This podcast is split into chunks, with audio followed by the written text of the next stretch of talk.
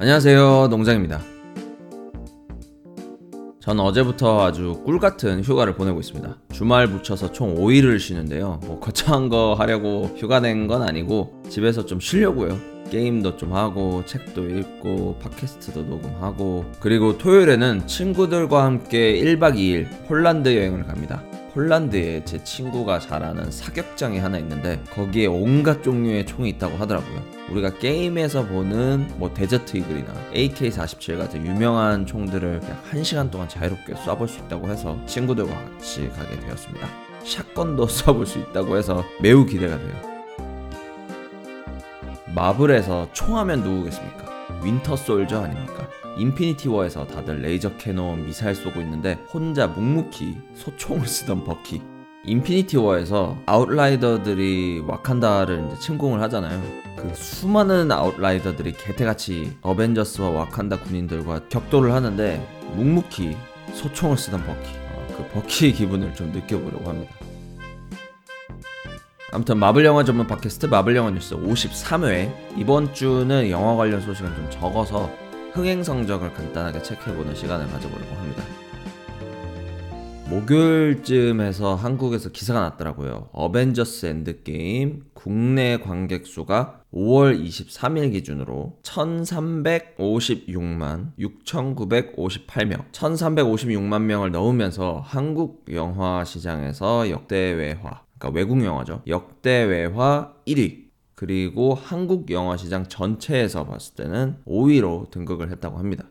그래서 새로 갱신된 한국 영화 순위를 보면 1위 명량, 2위 극한직업, 3위 신과 함께 죄와 벌, 4위 국제시장, 그리고 5위 어벤져스 엔드게임 이렇게 되어 있네요. 새삼 느끼는 거지만 한국은 정말 한국 영화가 인기가 많은 것 같아요. 10위까지 살펴보면 6위 베테랑, 7위 아바타, 8위 괴물, 9위 도둑들, 그리고 10위는 7번 방의 선물. 이렇게 되어 있는데 1위에서 10위까지 외국 영화가 두 개밖에 없고 나머지는 다 한국 영화입니다.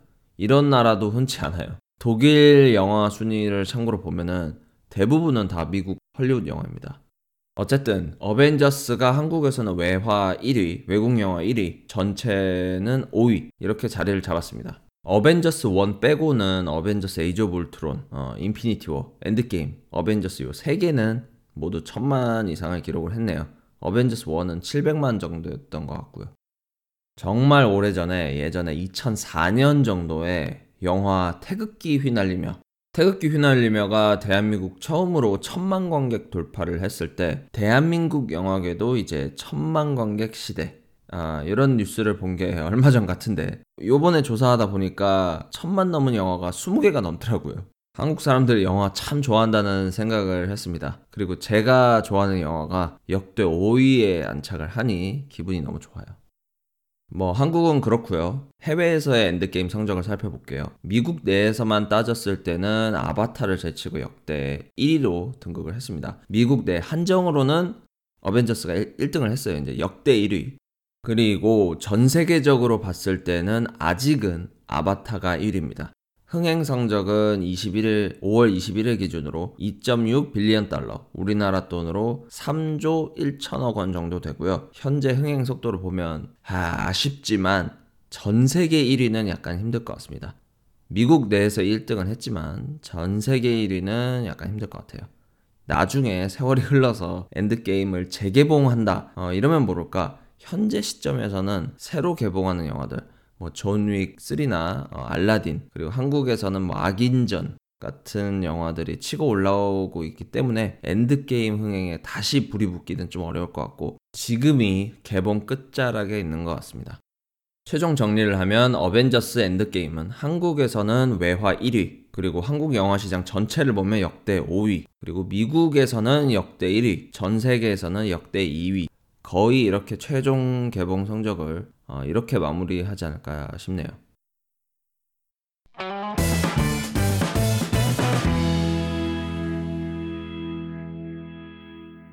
최근에 유튜브에 올라오는 엔드게임 홍보 영상을 보면 정말 온갖 스포일러를 다 쏟아내고 있더라고요.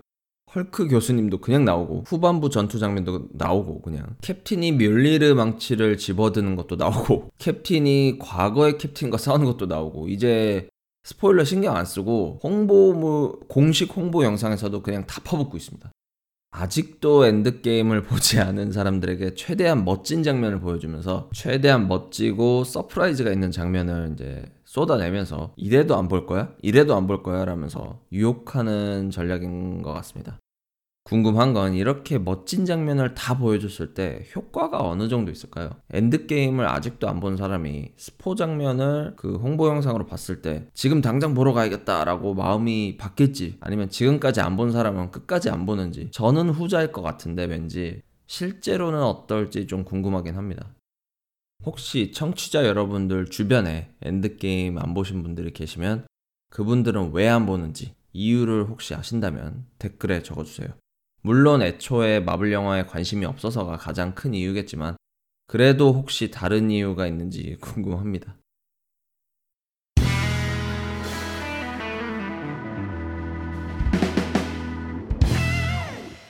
청취자분들이 남겨주신 코멘트 읽어볼 시간입니다. 첫 번째는 우라만 맹경 골드님. 이순신 장군은 1545년 4월 28일생, 토니 스타크는 1970년 5월 29일생. 두 사람 다 53세에 전장에서 전사합니다. 아, 그래요? 이순신 장군도 53세인 줄은 몰랐네요. 어, 두 사람 다 붉은색과 황금색의 갑옷을 입고 투구는 벗은 채로 전사를 했습니다. 마지막으로 남기신 말은 이순신 장군은 내 죽음을 알리지 말라 하셨고 토니 스타크는 I am Iron Man이었죠. 그리고 밑에 천지현황 우주홍황님이 이거 묵네 덜덜덜이라고 해주셨는데 갑옷, 예, 생각해보니 갑옷 컬러가 붉은색과 황금색 조합인 것도 예, 겹치는 것 같고 무엇보다 53세 둘 다 53세에서 전사한 게 굉장한 우연이네요. 그리고 코멘트 달아주신 우라만 맥경골드님이 토니가 로버트 다우니 주니어가 이순신 피규어 박스를 열고 있는 스크린샷을 보여주셨는데 이게 어디서 나온 거지라고 검색을 해보니까 Age of Ultron 때 어, 한국에 온 그 로버트 다우니 주니어가 어, 연예가 중계와 인터뷰를 했을 때 이제 이순신 피규어를 선물 받는 장면이더라고요. 그래서 컬러가 비슷하다고 로다주가 어, 저희 고소하지 마세요 라면서 재치 있게 얘기하는 인터뷰하는 어, 이런 장면이 있네요. 다음은 천지현황 우주홍황님. 근데 토니와 타노스는 소울월드로 갔는데 헐크는 왜 안 가죠? 그러게요. 갔었을 수도 있습니다. 그냥 영화 분량상, 내용 흐름상 편집됐을 수도 있어요. 다음은 지니어스 0522님. 스파이더맨 Far From Home 2차 예고편에서 피터가 토니의 선글라스와 똑같은 것 같은 안경을 쓰고 있는 걸 봐서 스파이더맨이 토니의 자리를 채워주는 걸까요? 네, 토니의 안경은 인피니티 워 때부터 등장을 했던 것 같아요. 인피니티 워 때부터 등장을 했고 약간 구글 글래스 같은 느낌으로 작동을 하는 것 같은데 그걸 쓰면서 피터가 oh my god 하는 장면이 잠깐 있었죠 트레일러에 그래서 핵심 질문은 스파이더맨이 토니의 자리를 빈자리를 채울 것인가 말 것인가인데 저는 약간 부정적입니다. 일단 피터가 너무 어리기도 하고 피터가 딱히 천재적이라는 이미지가 마블 시네마틱 유니버스에는 별로 나오지가 않아서 오히려 블랙팬서의 슈리가 천재적이라고 나왔지 스파이더맨은 딱히 뭐 마블 시네마틱 유니버스의 스파이더맨에서는 딱히 얘가 천재적인 두뇌를 가졌다. 뭐 이런 식으로 나온 적이 없기 때문에 그렇다고 전투 스킬이 뭐 다른 히어로보다 월등히 뛰어나다. 아니면 뭐 리더십이 엄청나게 뛰어나다. 캡틴 아메리카처럼. 그런 게 아니기 때문에 스파이더맨이 뭐 어벤져스의 리더가 된다. 이렇게 생각을 하면은 그 전에 굉장히 많은 고속의 성장을 해야 될 것 같아요. 성장을 해야 되고 무엇보다 저는 스파이더맨이 약간 구석에 거미처럼 달라붙어 있는 그런 느낌이 좋거든요. 중앙에 이렇게 멋있게 딱 하고 서 있는 것보다 구석에 거미처럼 벽에 이렇게 달라붙어 있고 어, 밖에서 농담 몇 마디 이렇게 던지는 거. 중앙에서 멋진 리더십을 발휘하는 게 아니라 밖에서 약간 쪼잘대는 놈 그런 역할의 스파이더맨이 전 좋기 때문에 오히려 스파이더맨 리더가 되면 약간 저는 위화감이 들 것 같아요. 그리고 소니와의 저작권 문제도 있고요. 사실 이게 제일 크겠죠.